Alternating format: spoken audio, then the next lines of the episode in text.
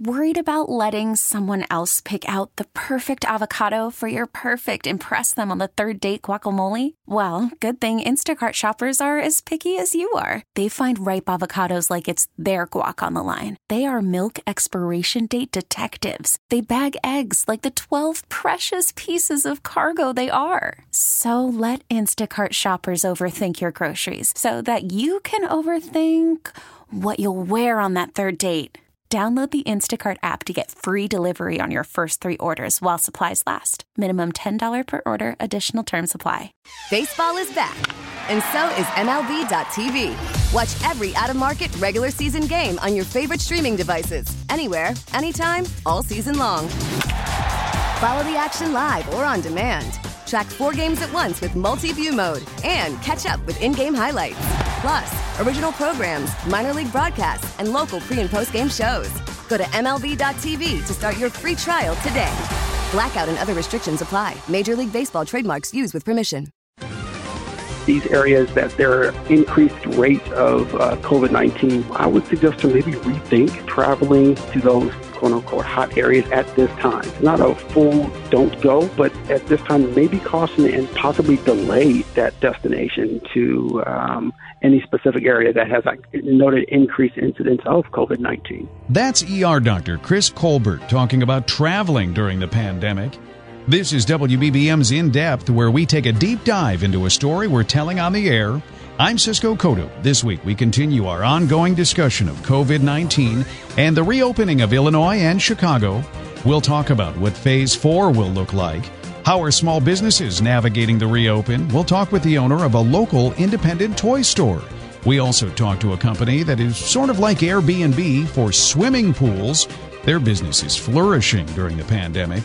First, though, let's get the latest on the COVID crisis with Michelle Cortez health reporter at Bloomberg News in Minneapolis. Michelle, Dr. Anthony Fauci has been testifying on Capitol Hill. Give us the nuts and bolts of what the doctor is saying. Yeah, he's saying that we're seeing a disturbing uptick in the number of cases that are being reported across the country, specifically in the South. But ranging from the east to the west along the south, and that the U.S. is going to ramp up its testing in order to make sure that we're finding all of these cases or doing our best to find these cases and track them.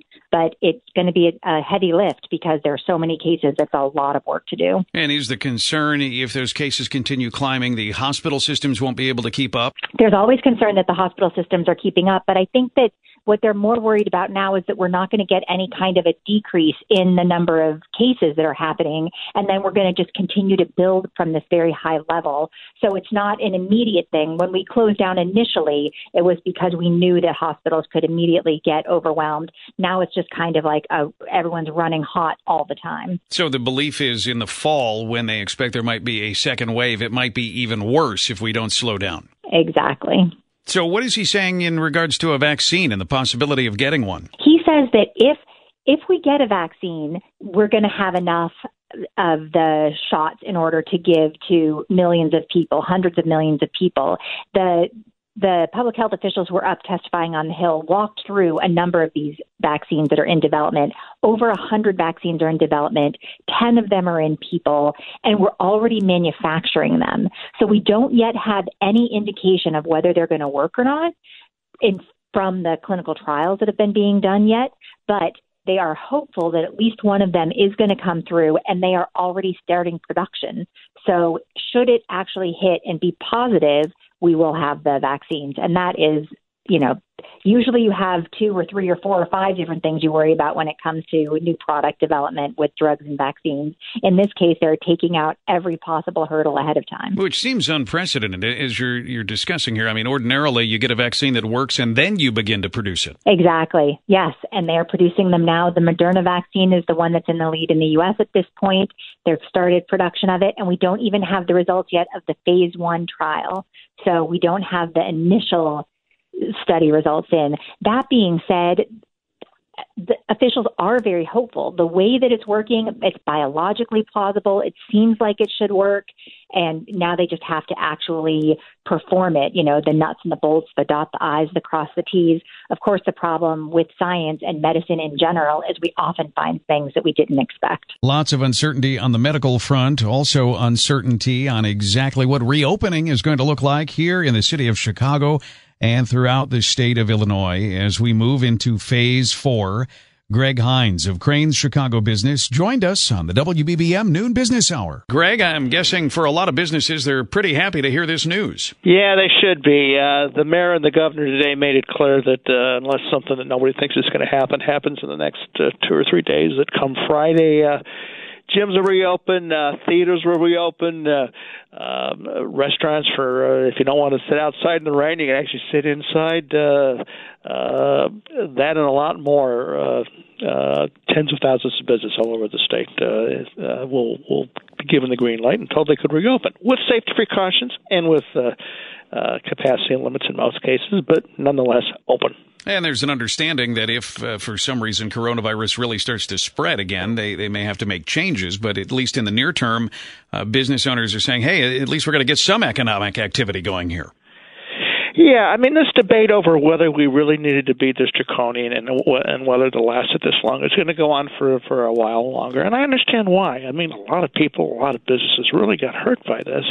But if you look at the numbers here and how much they've diminished and how much they're continuing to diminish, and then take a look at some of the states in the South and West, Texas, North Carolina, uh, uh, California, Florida, and look at their numbers. Uh, their hospital rates are, going up. Uh, the, uh, in some cases, they're starting to run short of hospitals or uh, uh, their infection rates are going up. Uh, the total number of infections is going up. Uh, whereas here, we're at frankly the lowest we've been since way back early in March. So the question, of course, is uh, will Illinois reopening mean that that's where we're headed? And I, I, guess leaders at some point have to, at some point, you have to reopen. I mean, you can't keep everything shut down forever, and that's uh, the the risk that they're taking here. There, you know, there is a little bit of risk. Um, uh, th- this is not yeah, totally a full opening. Uh, for example, most uh, gatherings have still been limited to 50 people or 50 uh, 50% of capacity of a room. The hotels wanted to go a little further. They wanted 50% for ballrooms. They didn't get it. And still 50 people. If you go to a movie theater, uh, you're going to have to wear a mask, uh, and you can only fill up a quarter of the seats. So it's it, it, there's some toe dipping here. This is not total uh, drop everything, uh, but there is a risk, but uh, it's a guarded risk, and then it's a nod to what you just said, uh, Cisco. That uh, it's really hard to keep everything closed forever. You know, one really of the hard. things is still up in the air is schools and what that may look like come the fall. Yeah, all indications are that the, the schools are going to reopen, uh, but how and under what conditions? Uh, we got to have evening classes and uh, morning classes, different shifts. Uh, we're going to uh, have ask some kids to stay home on certain days. Don't know. Uh, uh, they're trying to work that out as we talk. Late Tuesday, Governor Pritzker announced he does want students back in school face to face with in person instruction, and that's all the way from preschool through college. The challenge is going to be what exactly is it going to look like? The state is releasing its plan, but some educators are saying it's still a little murky as they try to figure out how to navigate that path. Another difficult path is that of the small business owner in the age of coronavirus, including toy shops, mom and pop toy shops. Scott Friedland is the head shopkeeper at Timeless Toys in Lincoln Square.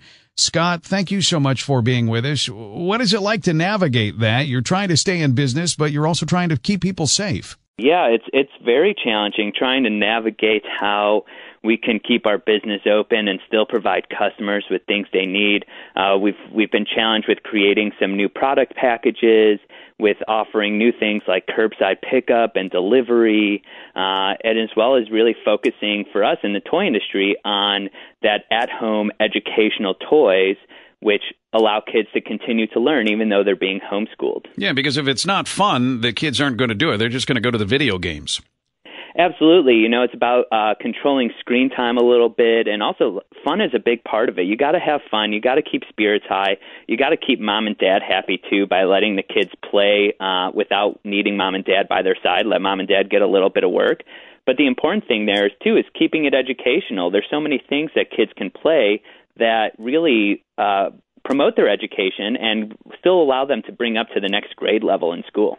So, talk about the you know the difference in sort of the smaller mom and pop toy shop versus uh, one of the bigger stores. I mean, something I've noticed is you, you actually help people pick things out. I, I mean, is that something people would get at your shop? Absolutely. We we really focus on the customer service aspect of it. All of our staff here at Timeless Toys are uh, they are previous child educators or have degrees in early childhood development um, or child psychology. So we're here to pick out what the right toy is for your kid and not what the most popular toy is, which is what you'll find in most of the larger market uh, toy stores. Toys, Stella speaking. How may I help you? So you mentioned, uh, well, there's someone calling and placing an order right now. Oh, uh, sorry. Yeah. so uh, let's talk about you. You mentioned curbside pickup. Uh, are people calling you and, and kind of telling you what they're looking for? Are you, you putting more things online? How do you do that as a small business? So we've done that a few ways. Yeah, we do have an online store. People can order online uh, to do curbside pickup, local delivery, or we do ship across the U.S. as well.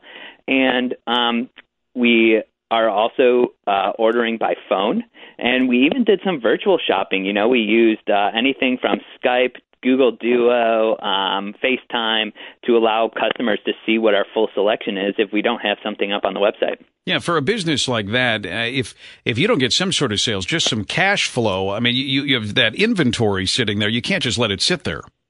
Absolutely, yeah. Uh, for us, you know, business wise, we got to get things moving. Um, you know, invoices are coming due on some of the toys that we bought, expecting a full a full summer of sales. Um, so, you know, we're finding special ways to promote things like putting together uh, summer camp in a box, uh, where you order you order the box and it's a whole act, uh, box full of activities for at home summer camp.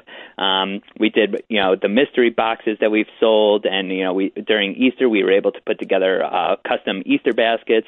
So we're trying to we're finding uh, fun and unique ways to be able to our sell our toys to our customers as well. That is exactly what entrepreneurs do. When there are challenges, they look for solutions and the ones who are able to find good solutions stay in business, or in some cases, they can create a business and grow a business.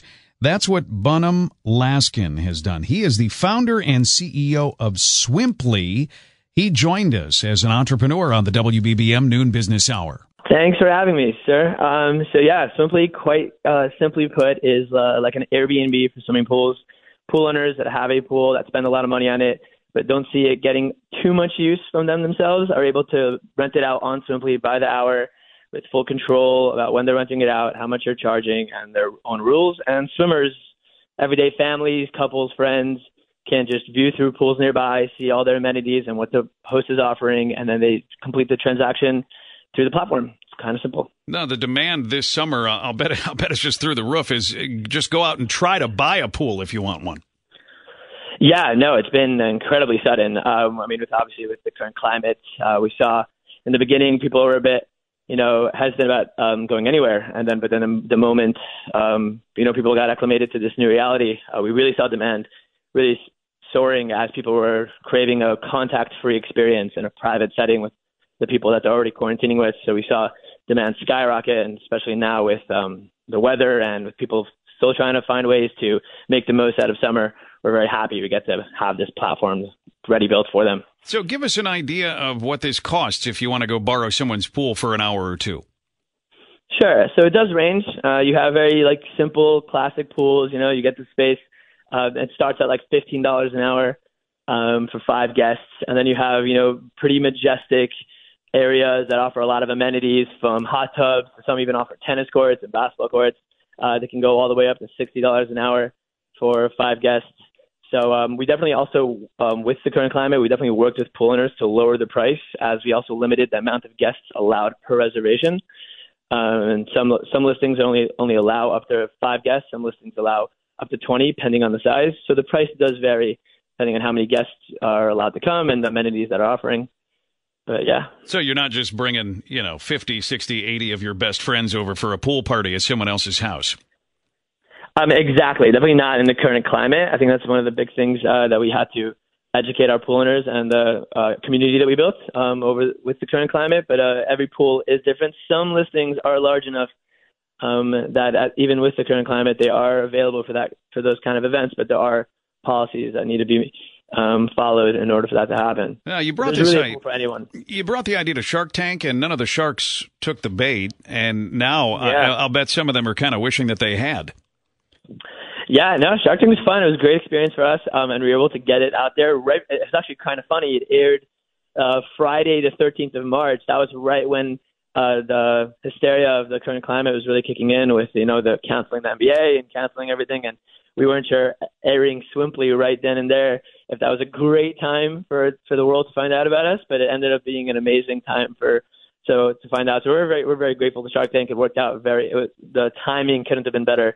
Um, for uh, us being introduced to the market. That's people looking to just take a dip in the pool if they are near home. What if they're looking to get away from home, maybe for an out of town pool or some other adventure? Is it safe to travel in the age of COVID? Dr. Chris Colbert is joining us. He is an ER doctor and also director of the Emergency Medicine Residency Program at the University of Illinois, Chicago. Dr. Colbert, whether it is a train, a plane, an automobile, is there a safe way for people to travel now? They're showing promise. I mean, as, as we enter phase four here in a couple of days, it, it's just important to remember that maintaining mask and hygiene is still always great.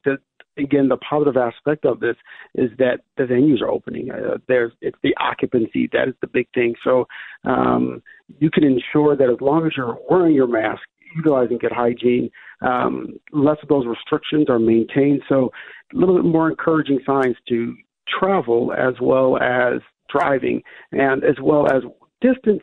Some questionable the, the length of the distance, but again, using the mask, practicing the hygiene is is the hallmark of this theme. You mentioned driving. Is it safer to drive as opposed to flying? I think a lot of people think about the busy airports and they're thinking it's better just to stay in their own car. And that, at this point, that would be my most humble suggestion, just because of volume. Or again, this is just a question of numbers. Uh, the higher the occupancy of whatever capacity, the increased possibility of transmission. So there's less number of people in a vehicle than you would have in a, an airplane per se. And um, even though there may be close proximity, you may know those individuals a little bit better than someone who just gets on a plane. So at this time, maybe the distance would be with close friends and individuals you know who practice um, mask and hygiene than getting on a plane. What about uh, certain parts of the country? We hear there's flare ups in Florida, Arizona, several other states. Should people just avoid those areas altogether? So, and here's the thing that's a great question. I, I think that if we looked at this two months ago when the conversation was, hey, you may pause going to New York, you may want to pause going to Chicago. Um, my humble suggestion as well is at these areas that there are increased incidence, increased rate of uh, COVID 19, um, I would suggest to maybe rethink um, traveling to those in any capacity to those quote unquote hot areas at this time. Um, it's not a full don't go, but at this time, maybe caution and possibly delay that destination to um, any specific area that has like, noted increased incidence of COVID 19. What about hotels? Whether you're on the road somewhere on a road trip or, you know, some people out in the burbs may just want to come downtown because they can get a good rate at a hotel right now. You know, there are some really good rates downtown. That, that's very well said. but again, those those rates are are are better because they're trying to compensate for the incidence of COVID nineteen. Again, um, you know, again, it's just practicing using the mask and the hygiene. These venues are opening. They're opening for a reason. It's because there is noted 20 less than 20 percent or at 20 percent of COVID, specifically in Illinois. That's why we're advancing to phase two. It's important for your listeners to remember that the reason we're here, we're transitioning to these areas. These aren't arbitrary numbers of when we're going from phase three to phase four and so on. It's they're looking at the data, and so in these areas that are opening up. Um, those are promising signs. So if those businesses are, are open, there's a reason why they're open. So in the instance of going to hotels downtown Chicago or in the immediate area, there's documented evidence of why these places are opening up. So again, in those areas that are more uh, the, quote unquote the, the hot spots right now or the increase on the rise, I would err on the side of caution and maybe pause. But those areas that are opening up, I say there a go. And there's a reason why they're opening up. There's a reason that these different venues are increasing their capacity. It's because these numbers are looking better. So maybe there are some safe places. And that is Dr. Chris Colbert, ER doctor, director of the emergency medicine residency program at the University of Illinois, Chicago. Join us next week for another edition of the WBBM In Depth podcast, where we take a deep dive into a story we're telling on the air. Be sure to subscribe to receive this free podcast every Wednesday. And of course, listen anytime for the stories that matter by listening to WBBM on the radio.com app or on your radio. Thanks for joining us. I'm Cisco Cotto. Baseball is back, and so is MLB.tv. Watch every out of market regular season game on your favorite streaming devices, anywhere, anytime, all season long. Follow the action live or on demand. Track four games at once with multi view mode and catch up with in game highlights. Plus, original programs, minor league broadcasts, and local pre and post game shows. Go to MLB.tv to start your free trial today. Blackout and other restrictions apply. Major League Baseball trademarks used with permission.